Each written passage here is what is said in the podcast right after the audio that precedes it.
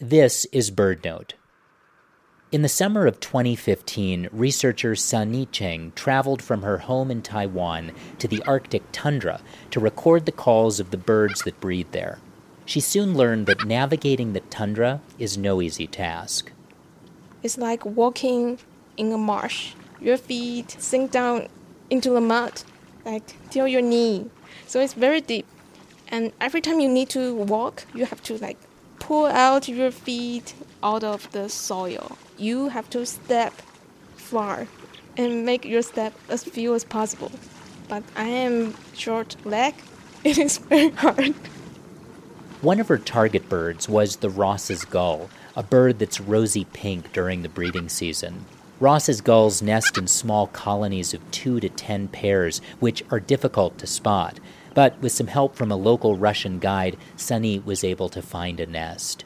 And when I arrived there, I saw the parent bird fly to the sky and make this kind of alarm call. The parent birds try to attack me. So I just put my parabola up on the sky and pointing to the birds. And the birds just flew directly to my parabola and calling loudly.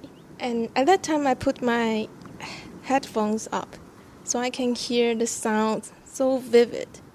You can hear more about the birds of the Siberian tundra and the birds themselves on the Threatened podcast. Listen in your podcast app or at birdnote.org. I'm Ari Daniel.